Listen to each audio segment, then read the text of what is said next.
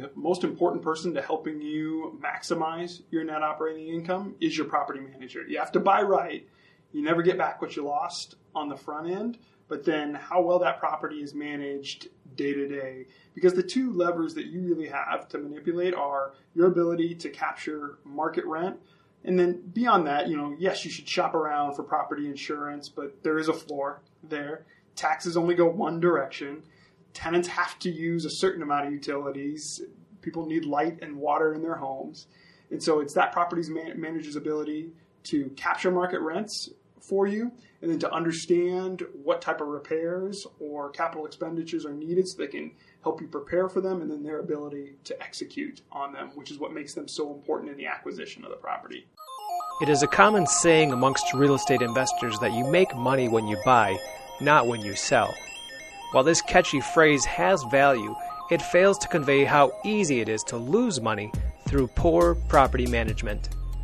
Whether you self-manage or hire a professional, it is important to understand how to navigate the common pitfalls and challenges with rental properties without losing your shirt or your mind. That's why you have tuned in to Maximizing Your Property Value, the Apartment Owner's Guide to Operating Rental Properties as a Successful Business. I'm your host, John Stiles, real estate agent and team leader of the V I P Real Estate Group at Bridge Realty. As a current multifamily investor and former property manager myself, I understand the headaches and difficulties of keeping an investment property from becoming a money pit and time sucker. It takes a solid business plan, it takes tested systems, and it takes key team members to actually find success. So let's take a deep dive and maximize your property value. Welcome back, everybody, to another edition of Maximizing Your Property Value. And I am pleased to introduce to you this morning uh, Matt Browner, who is the managing partner at Northwoods Servicing, which manages over or nearly a thousand rental units around the Twin Cities. And Matt, thank you so much for coming in today. Absolutely. Appreciate you having me. And we're certainly proud of our company. We actually have an ownership stake in close to one thousand units in the Twin Cities and across the country. Doors under management is probably closer to one hundred. Our property management company is what we're growing out right now. Got it. Okay. Well, why don't you fill us in a little bit more about how you got to this point right now? Like, where did you start off, and um, yeah, how'd you get to where you're at now? Sure. So I met five other guys. We have six partners in the company. We met back in two thousand eleven. We got together to throw fifty bucks a month at the stock market and drink beer, and it was more the latter and less of the former. And there were a couple of guys within that larger group that said, hey, we're interested in purchasing real estate. Half the group said that's a terrible idea because it was two thousand eleven, and the other half said, I'll think about it. So we got together at Perkins. None of us knew the entire group. We knew individual members within the group. And honestly, at the time, I never thought it would be much more than a couple of rent houses. We started investing in townhomes because we didn't have a lot of money, and it was a good way to amortize your risk, because if you did your homework on the H O A, they would take care of the exterior portions of the property, some of your major CapEx issues that can come up. And so we all wrote checks. I think at that time it was a five thousand dollars check, all the cash I had to my name, pretty much. I was a single guy. I was like, well, if I lose this, I'll figure it out from here. And from there, that was two thousand eleven, we were able to grow about, you know, four or five properties every couple of years. We primarily focused in townhomes, and then things really changed for us in two thousand fifteen. A couple of key things: we met some other investment partners who were doing apartment deals around the Twin Cities. And then we also got connected with Bridgewater Bank, and that was the first true commercial bank that we had seen. And when you have the right financing partner, it can change your business. And so there we got into multifamily. I was actually down in Texas at the time because I lived in Minnesota, moved away to do some fundraising for a nonprofit, made my way down to Austin, Texas, and stayed involved with the company as we did uh, continue to grow, and I was re- managing things remotely. And then in two thousand seventeen, when the company had grown, at that point in time, we were probably close to like three hundred fifty doors that we had invested in or that we owned. Uh, the company had the need and the opportunity to have somebody do this full time. And I was really looking to be planted, to stop traveling as much as I was. And it was just a wonderful opportunity to do something I loved, to do something I felt called to do. And that's what brought me up here and where we are today. Wow, that's that's really neat. Um, you know, I didn't plan this question, but tell me a little bit about um, investing with partners, because I think a lot of people maybe start off with just their own uh, their own investments, but it sounds like you've started with a group of people, and so tell me the dynamics about that. Sure. So there were six of us at the time, and it's funny that you asked that question, because that's probably the question I get the most is, how have you guys been able to get along for this amount of time? People are shocked that we haven't, you know, gone to the mats over a one hundred thousand dollars townhome. And in many regards, we probably have been lucky. You know, we all met when we were pretty young. I think only two of us were married at the time. There were no kids. So you were willing to take a little bit more risks than you would be if you have four or three kids on your own and you're thinking about things a little bit differently. But I really credit, so Ben Ferret, who's my other partner that works with me full-time now, he just recently left his job at Target. You know, I still remember the first time we all got together, Ben sat us down and said, well, what's everybody looking for out of this? Let's make sure we're on the same page. It wasn't anything really formal, but that really started the culture of our relationship of being incredibly forthright in that regard. And we still talk because we meet quarterly. Uh, Ben and I obviously touch the business more so than the other four do now because we do it day to day. But it's, all right, what does the health of the business need? But then what do you need out of the company in terms of where is your financial plan taking you and your family? So there's a pretty open dialogue in that regard. Yeah, it can present challenges, but for us it's been just wonderful opportunities because of the connections where we've been able to scale people that we've met. All the business opportunities that have come to us have been through personal connections, through the partners, and then we've had people bless us with investments that we've been able to grow and scale our company.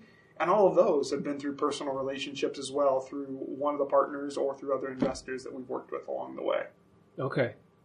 Very nice. So as your company developed, did you have uh, certain focuses as far as, I think you've mentioned townhouses, and then you, how did you grow into the multifamily, and, and what is, um, what does that look like now? Are you, are you looking for ten unit buildings, one hundred unit buildings, or, you know, what is your focus now? Sure, that's a great question. You know, in two thousand eleven, there was a little bit of an almost an aberration in the market. Yes, things had trended downward significantly, but townhomes, where there were still healthy associations, you know, I'll always remember our first townhome we bought. It's a two, it's no, it's three bedroom, two and a half bath. It's about eighteen hundred square feet, and we bought that home for eighty thousand dollars, and that place rents now for close to fifteen hundred dollars a month. And so the values were totally out of sync with what you could rent them for. And so that's what we first focused on. And we saw that market hold until about two thousand fourteen. That's where you saw this townhome market start to come back, frankly, as people stopped defaulting on their own mortgages. So banks would lend more aggressively and then the value, so it didn't make sense to rent them. I think the last townhome we purchased was actually maybe in the spring of seventeen. And then we did what a lot of people do. We moved up to duplexes and fourplexes. And some of those have been wonderful investments for us. I would also say that through that process, it's also been where we've learned some of our most valuable lessons. You know, around here in the Twin Cities, we have duplexes that were built turn of the century. And I don't mean two thousand, I mean nineteen hundred. And so as we're getting started, we're so green. We're like, oh, yeah, we can make any of these properties work. Well, there are a lot more things that are going to break in a duplex that was built in nineteen hundred than in a townhome that was built in nineteen ninety-three. So we had to take some of those lumps along the way. And we've held on to a few of those, but then as I mentioned earlier, in about two thousand fifteen, and I'm kind of embarrassed to say, but we had no idea like the, these types of apartment investments that you'll hear about, different syndications, different joint ventures, like we had no idea that those even existed. So the first one that was brought to us, we're like, oh my gosh, yeah, this, this looks wonderful. Like, thank you for including us. We'd love to do this. And we purchased into a portfolio of like ten to, there was a failed condo conversion in there of like thirty-two out of forty-eight units that we bought into. And then that same syndicator brought another building to us about ten months later. It was a sixty-four unit where a widow had owned it. Not when we were actually part of the leadership team where Um, we were considered part of the sponsors there because we were helping to raise a significant amount of money, but uh, a widow had inherited like this sixty-four unit building and she was keeping half the units vacant for storage. So our eyes just became transformed by what we were seeing in these returns. And then we like property management a lot. One, because we believe it's the most successful, it's the most important ingredient for to plug the podcast here, for maximizing your property's value. But then it also allows you to pay yourself along the way. So we've invested in some very large deals. We've been a part of the management team and general partnership for deals upwards of one hundred seventy-one units here in the Twin Cities. We're really focused on, I would say, like twenty to forty units. We like the nineteen sixties, nineteen seventies product because we think there's a stable tenant base that lives there. We've learned the repairs that come up. You know, people in property management, we joke about this, you like the fact that they're stacked. So when there is inevitably a leak, the units, it's easy to locate. They're easy to turn. And you'll also get a lot of mom and pop owners in that space as well. So you can, it's always been hard to find good deals. It's especially hard now, but the major players, they don't go below anything ten million dollars. And so if you can find something in that kind of three to five million dollars price range, you can usually find a deal. Yeah, that's great. A lot of things you've said there. Uh, one thing, I'll, you know, you said it's almost embarrassing that you didn't know about these deals that, out there. Well, I mean, you don't know until you know it, right? Right. I mean, I started in real estate way back in twenty ten, knowing that this is a good idea, right? But I didn't know really what I needed to know. So probably in twenty fourteen or fifteen is when I started to actually get some education about real estate and learn about so many different strategies and ways that you can approach it. So mm-hmm. you don't know until you know, right? Yeah, we've joked that one of our key strategies as a company is to talk to people. Here's what we do. What do you do? What do you know?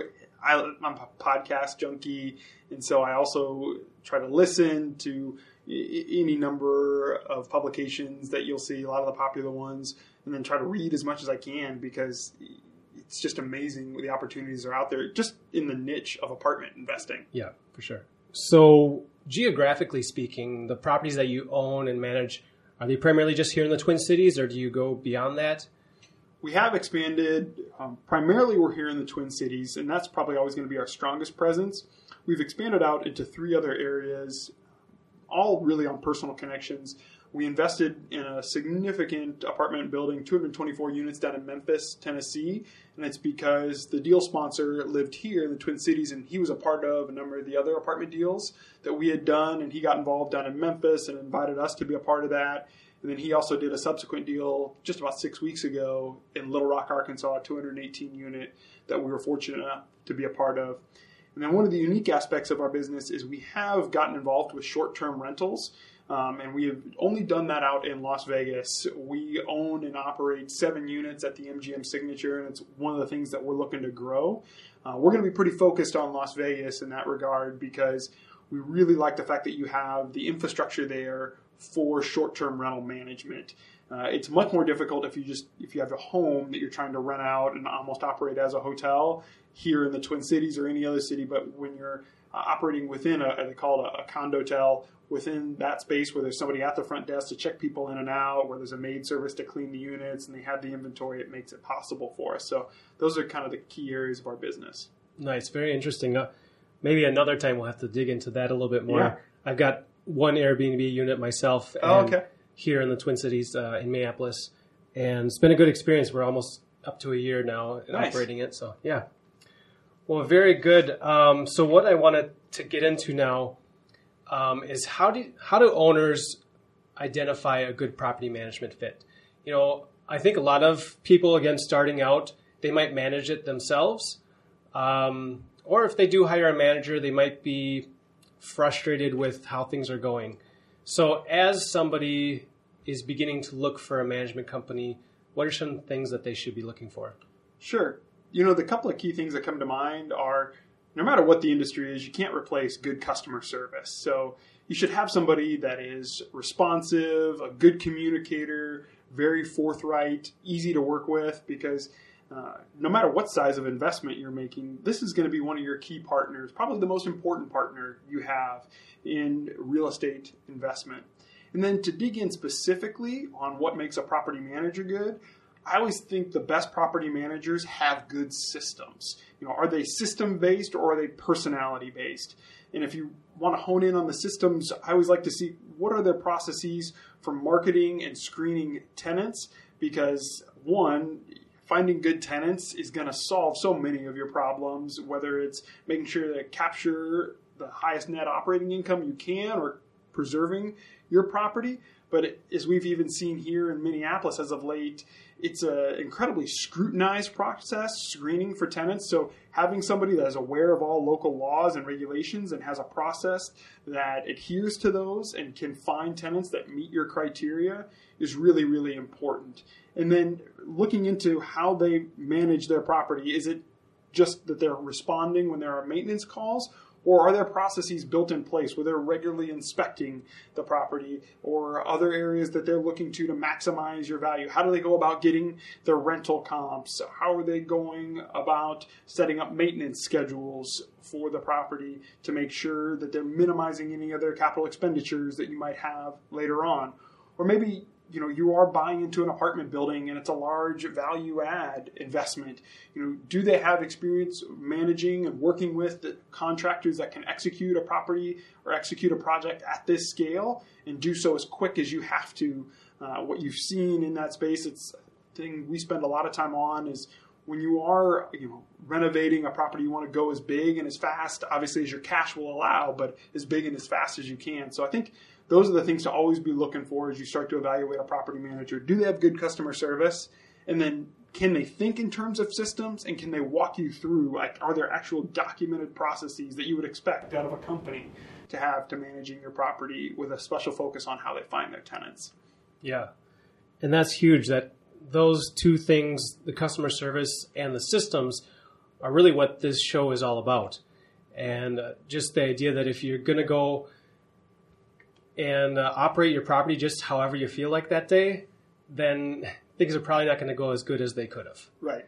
Um, so let's talk a little bit about, like, one example that you talked about, uh, visiting the property. How frequently, in your opinion, should a manager or somebody from the management team visit the property?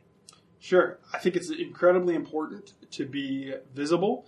And so generally all of our properties, we're visiting at least once a quarter. Um, some maybe more than others, depending on the property. It's nice, actually, if it's a single-family home or a townhome, you have the need to change the filters in the furnace as a good excuse for you being on site. Dave Ramsey has a great quote. He's like, just make sure they're not, you know, change the changing the oil to the car on the family room floor. Like, just being present, looking around, like, all right. And you can get a pretty good feel for how things are going just within a few moments of being uh, in the property.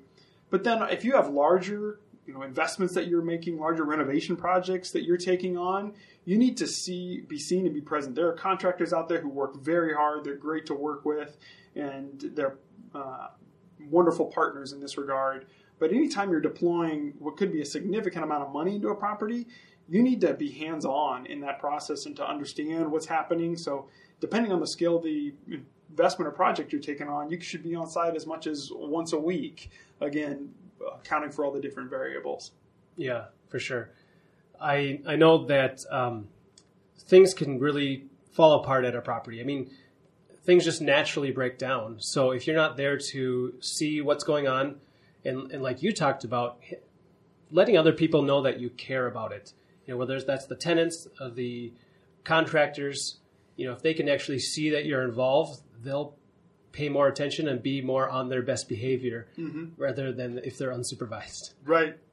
And, you know, as you talk about caring for a property, and it is important, and it's a key system that people need to have in place for how they monitor the property, what I talk to our own team about, as well as other owners that we work with, Uh, you never get back what you lose on the front end. So as you evaluate a property, and it's good to engage your property manager at this stage before you've actually purchased the property, is understanding what that property needs. So if you are buying a home that was built in nineteen thirty, of okay, these are the types of repairs that are going to come up. These are the type of projects we need to take on so that you can adequately plan for those.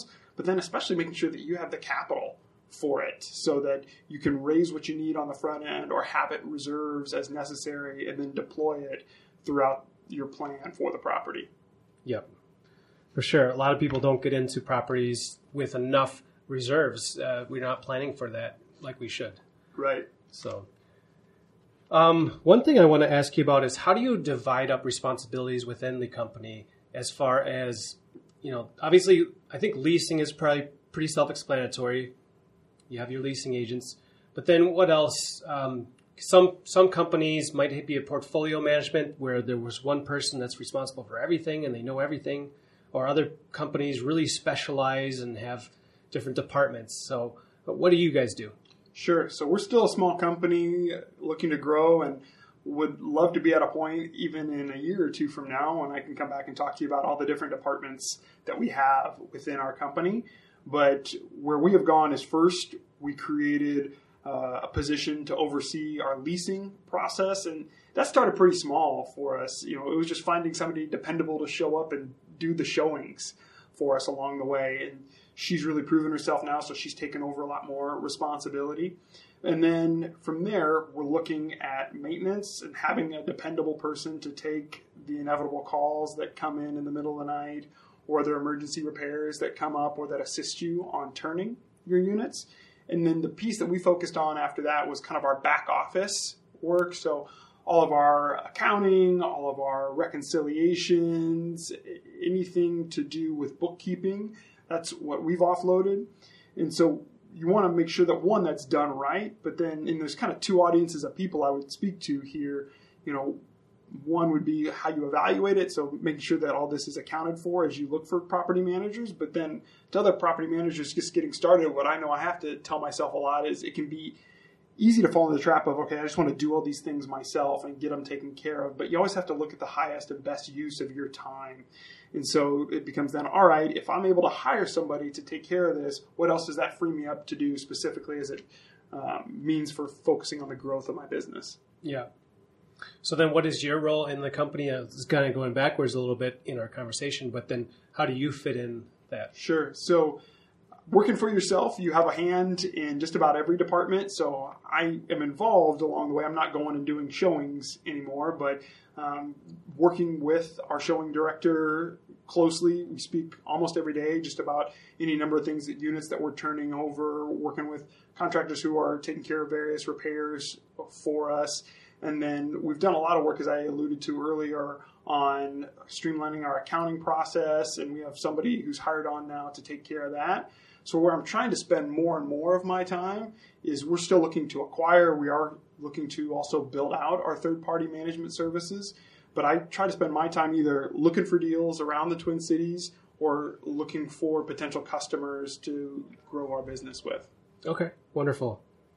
So I'm going to transition to a part of the show that's called Tenants Make Me Laugh. Okay. And, uh, I mean, if you've been in this business for any length of time, you know, there's some things you come across that are just, you know, crazy. And, you know, we, we obviously respect our tenants and, and value them. But sometimes you just think only in property management or only in rental business could this be happening. So right. Do you have anything like that you can share with us today? You know, when you run a property management company, you almost become numb to it. And then like one story starts to begat another. So there are a couple that come to mind. Uh, one, I would say, um, just reinforces the idea of having good processes and, and where you spend your time.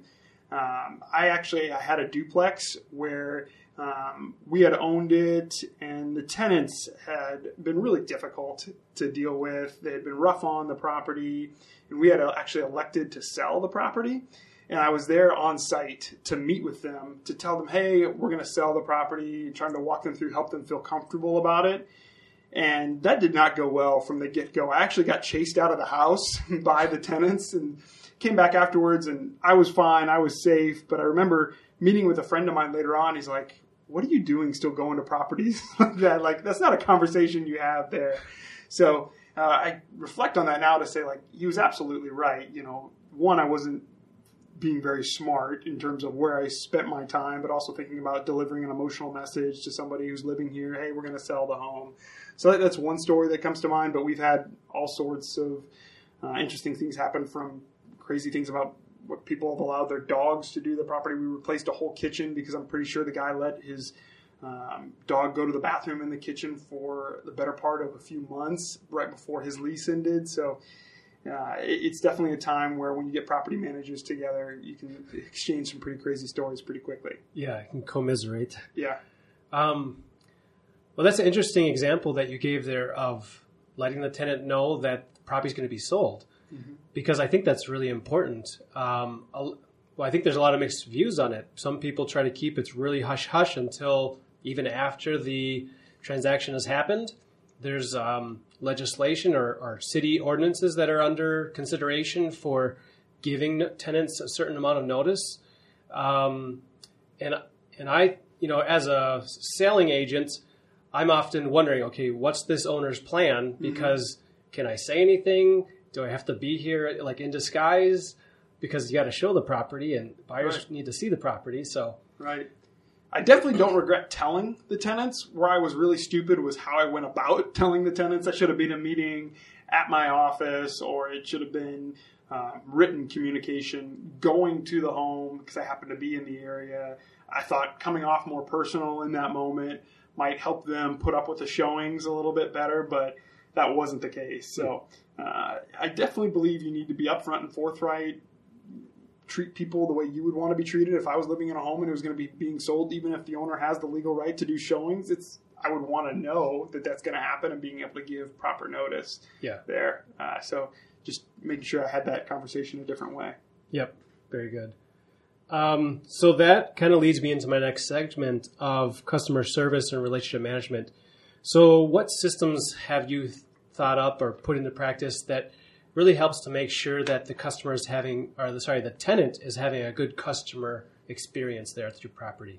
Sure. So whether that's me or my staff, we all have a commitment that we're going to respond to calls or emails within twenty-four hours. Obviously, if it's an emergency, it's much quicker than that. And we really rely a lot on our property management software. There's a lot of great ones out there. We particularly like Buildium, which is what we use, and that's great because it not only provides the tenants a means for submitting maintenance requests, which is what people most often think of here, and then they can track that. You can post updates so that they know when to expect the repairs to be completed, but then they can also access other important documents that they might need, whether it be their lease or a parking agreement. They can also see their lease ledger so they can understand what exactly they're being charged for, trying to provide as much transparency in that process as we can. And I know that those softwares aren't free. In fact, they can get really expensive, but if you are even just a handful of properties, I think it's something worth thinking about because I believe that not only does it improve your tenants' lives, it certainly makes things better for your rental owners. One of the strong commitments that we have is that the owners that we work with get accurate data on the financial performance of their property, and it provides for that, but it then also allows you to grow your business faster. Yep. Yeah, that open communication with the tenants is really important. Um, so like you said, they can see where they're at with their balance. Uh, some some tenants might be like, well, I didn't know I was behind, or I didn't know I had this charge. Mm-hmm. You know, so if you say, well, it's right there in the portal. How do you get, what's your kind of use rate? Are, are tenants actually logging in and, and checking? Yeah, absolutely. I would say close to eighty to eighty-five percent of the tenants use Buildium to pay their rent online. Um, there are some tenants who, various circumstances, can only pay via money order, uh, but that's for a number of different reasons. Uh, so I, it's something that's pretty widely accepted, especially in today's day and age. We call it the Amazon mentality, where people just expect to be able to do a lot from their phones. Buildium has a great app, and to be able to pretty much execute their entire lives through the course of an app. And the fact that you can do that now for someone's home is really an advantage. Yeah. Nice. Then thinking about customer service as it relates to the property owner, um, I'm assuming it's very similar with your software. The owner has a portal they can log into as well? Absolutely. So customer service, I think, starts from the get-go, being very transparent about your company, what your capabilities are, what you currently manage, what you have the scale to take on, being upfront about your fee structure and how that works, and having that laid out in a written agreement. All of our contracts are written. And then Buildium, again, provides wonderful customer service because uh, owners can actually receive their, uh, the owner draw, the money that they get paid over and above the expenses. Buildium can execute that, and they're notified so that they're not searching for the money each month, and they know when to expect it. Then they can look in. What's really important for people who do invest in real estate is they want to see how the property performs. And there's any number of reports that they can see, whether it's the rent roll, how they're comparing to market rent, so they can see what their loss to lease is. They can see their income statement so they can see how the property's operating. They can see a rental owner statement so they can see a breakout of all the cash. Uh, that, again, I think in this day and age is just going to be expected. So investing in that, I'd say, is really important to your business. Yep. Something important, too, if you are a real estate investor hiring a property manager, it's what you should expect. Yep. So my next question, I think you can really appreciate being on the investor side of things and looking at properties even that are out of state. Um, some investors talk about their relationship with the property manager as managing the manager. Mm-hmm. Um, so how do you balance, you know, providing that top level customer service and attention to all these details without letting the owner kind of micromanage what you're doing and getting too much into your business? It's a great question.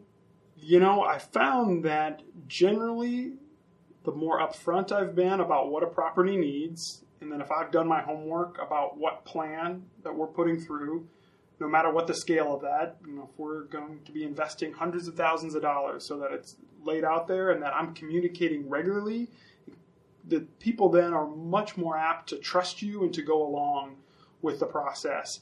It's when that you go silent or you start missing milestones, that's when owners get nervous. That's when they start checking in more often. That's when they want to start going over the management agreement to see where you might not be upholding your end of the bargain. So what really comes to mind to me is how upfront can you be, again, focusing on what you know, communicating throughout the process, and then executing. Yeah, that makes sense. Being upfront with the owners, like you just said, Um, that can help a lot setting expectations. Now I actually have a question from our audience, so I'm just going to pull that up here. Hi, my name is Armando Skoui from Minneapolis, Minnesota. My question is, so I have a tenant offering to do caretaking services like mowing the lawn and shoveling snow. Um, I need these services to be done. Do you recommend having the tenant do it, or should I have a third party do it instead? I think having a caretaker is a wonderful way to increase the value of your property. Whatever you can do to help the tenants see it as truly their home is going to solve so many challenges, because then they're personally invested in it. And there are also, if you want to get down to the nitty gritty, so many maintenance issues that can be taken care of with just having somebody there on site to address it. So I would absolutely encourage him to utilize a caretaker. That being said, I think a lot of people fall into a trap of having their caretaker agreements be verbal. Like everything else in real estate, there needs to be a written agreement where it spells out clearly what you're expecting of them, what time intervals they have to complete them. So, hey, I'm expecting you to mow the lawn every week. I'm expecting you within twelve hours of the snow ceasing that you will have the walkway shoveled off. Uh, I'm expecting that you will be able to spend one hour of cleaning if you've got a multi-unit property, vacant units, and that you will be there to meet the tenants to give them keys. This is what we're going to pay you. This is what you'll get for supplies. And then with the caretaker agreements that I have, they are at will. So either party can terminate them with written notice at any point in time. Yep. That makes sense. Putting things in writing is really important in this business. Uh, I think a lot of people do things verbally. And, uh, you know, when something goes sideways, you know, it's like, well, he said, she said, right, type of thing. So right. Great advice. Well, I just want to talk to our audience briefly. And uh, we really want to invite you, if you've got any questions for our future guests, um, we would love to have you submit a question for our from the audience. And you can do that. There's going to be some notes in the show notes that just give you instructions for how to go about that. But it really helps the show to be a little bit more interactive and keep our guests on their toes. So appreciate it.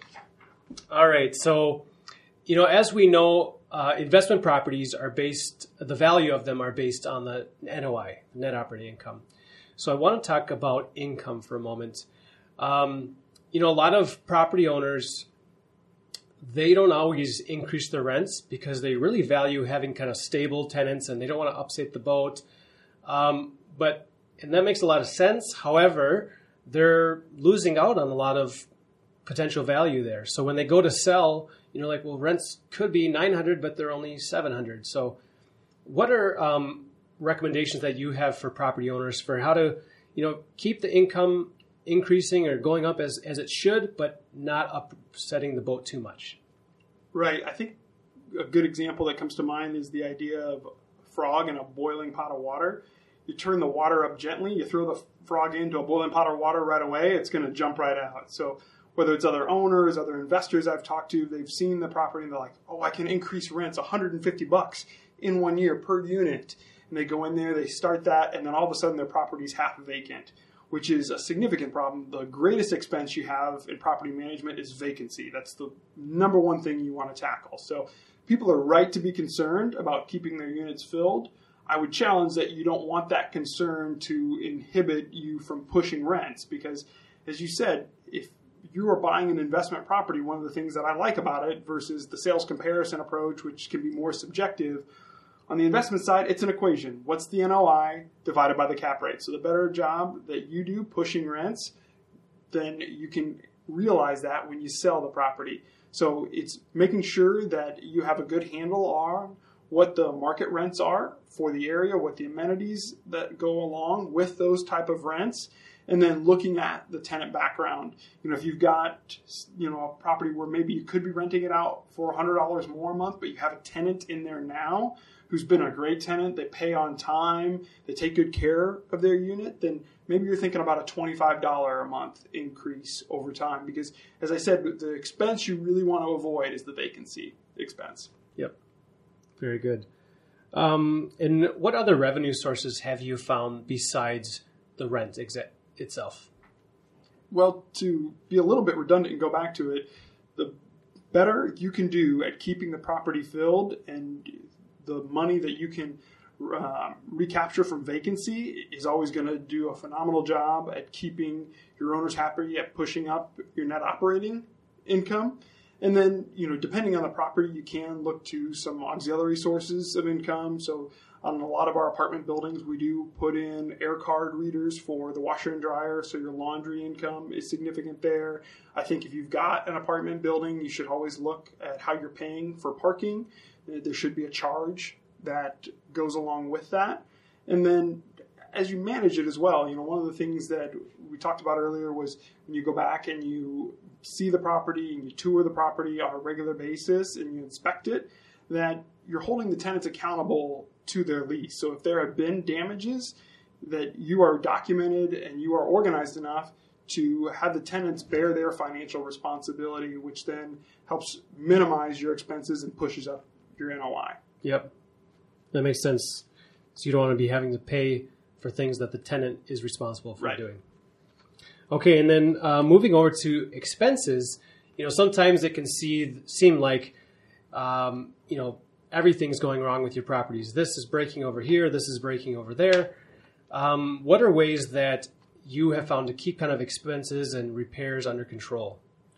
You know, this is one that I speak about from experience because, as I joked earlier, when we started buying duplexes and fourplexes, almost irrespective of what year they were built in, and then get shocked when you try to do something as basic as replacing a water valve and all of a sudden you realize that you've got lead piping in a building and what you thought was going to be a two hundred fifty dollars repair is now a five thousand dollars repair. So as I thought about, you know, the best way to approach that, I think it all goes back to evaluating and putting in the time on the front end. So understanding what you're buying, okay, what goes along with this property type? What type of expenses should I be anticipating? And I think that's a key role of a property manager.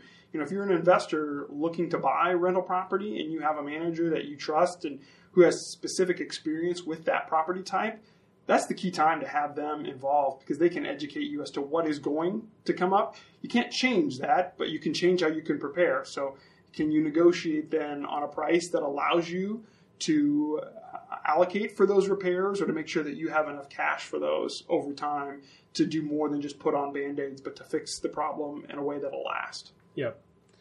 Yeah, that makes a lot of sense. Preparing your expenses, you know, if the, if the building's older and hasn't been updated with newer plumbing and electrical, then your routine expenses and your capital improvements need to be higher in your planning. Mm-hmm.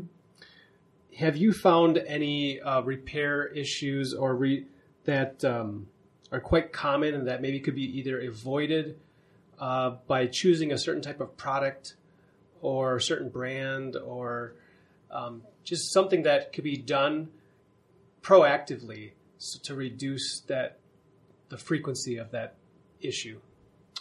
I don't know that there are any specific brands that come to mind, but what I am thinking about is anything to do with water in a property, you want to make sure you fix that right the first time.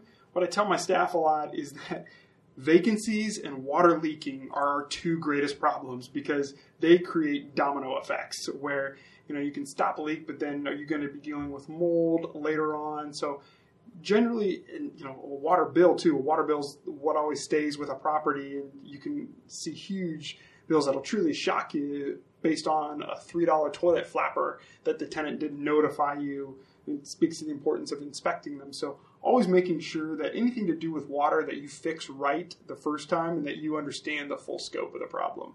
Yep. That's that's really important. I would agree one hundred percent. Often I go into properties and the toilet's running or uh, the shower's dripping or whatever it is. And just like, I wonder what, how much they're spending on water where they don't need to be. Right. So perfect. Um, you've touched on my next t- topic quite a bit actually already, and that is the manager's role during acquisition or disposition. And so sounds like you recommend the manager being quite involved.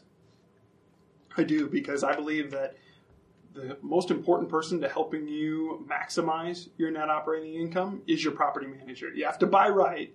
You never get back what you lost on the front end, but then how well that property is managed day to day. Because the two levers that you really have to manipulate are your ability to capture market rent. And then beyond that, you know, yes, you should shop around for property insurance, but there is a floor there. Taxes only go one direction.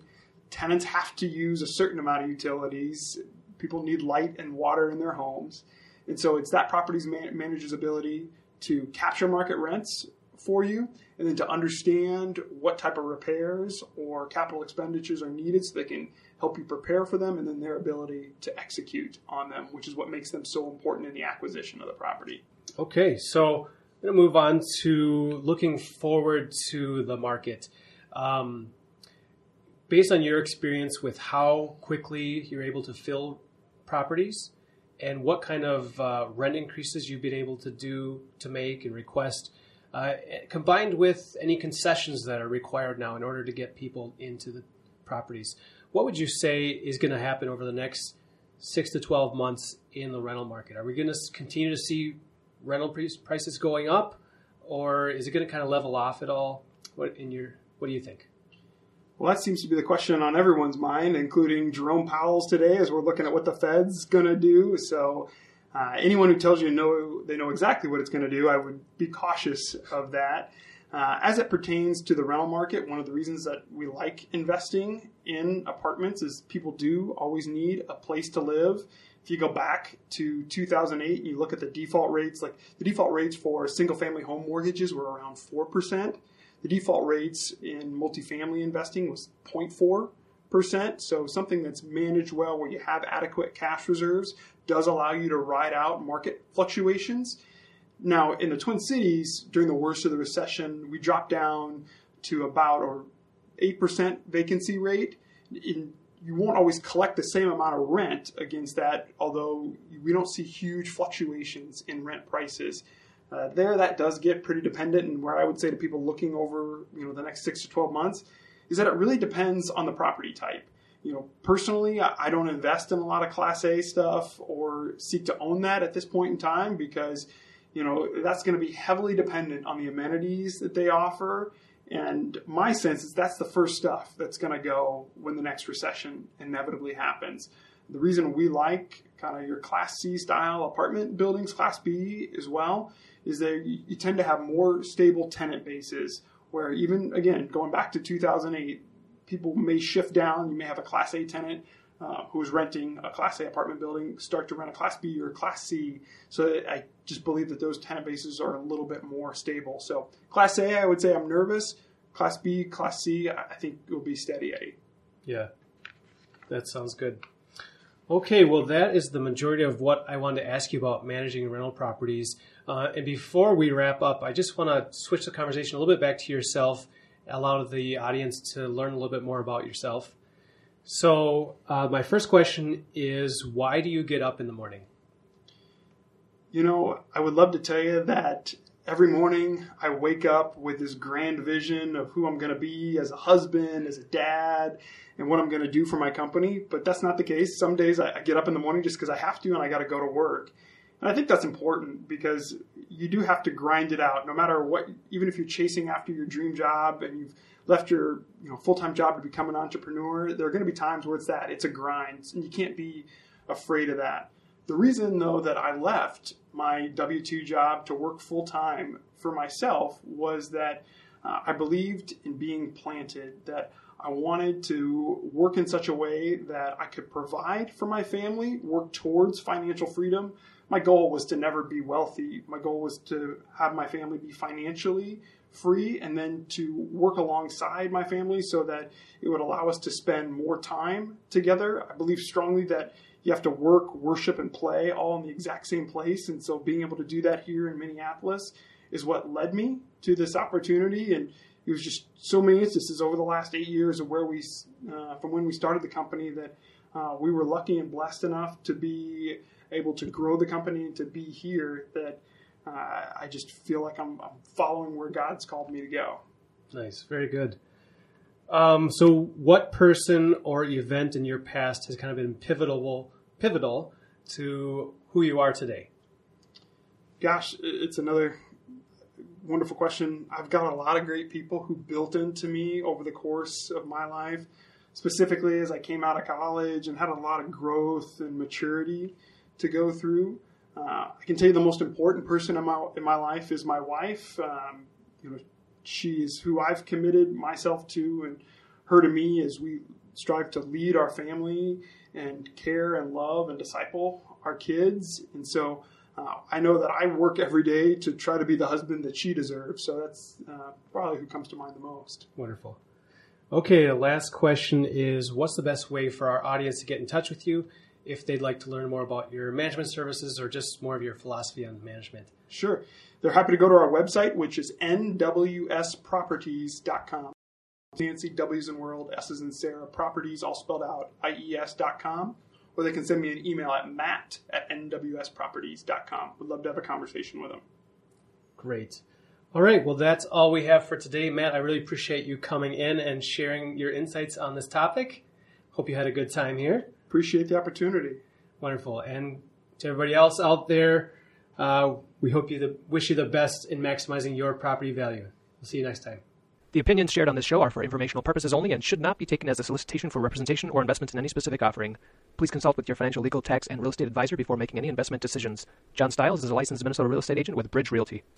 Thanks for tuning in to Maximizing Your Property Value, the apartment owner's guide to operating rental properties as a successful business. If you're considering scaling up, downsizing, or right-sizing your real estate investment portfolio, it's important to know how to determine your property's value in today's market. That's why I've put together a free ebook for you called How to Calculate Your Investment Property's Value. To get your copy, go to www.realestatestyles.com forward slash value. Now, if you found any value in today's show, be sure to subscribe to our email newsletter, YouTube channel, and podcast through your favorite podcast player. All the links are in the show notes. And would you do me a big favor? Help me get the word out about this show by sharing with your friends on Facebook and LinkedIn. And lastly, we appreciate your five-star rating on iTunes. I really appreciate you and wish you the best in your real estate investing career. Signing off, I'm John Stiles with Bridge Realty. Make it a great day.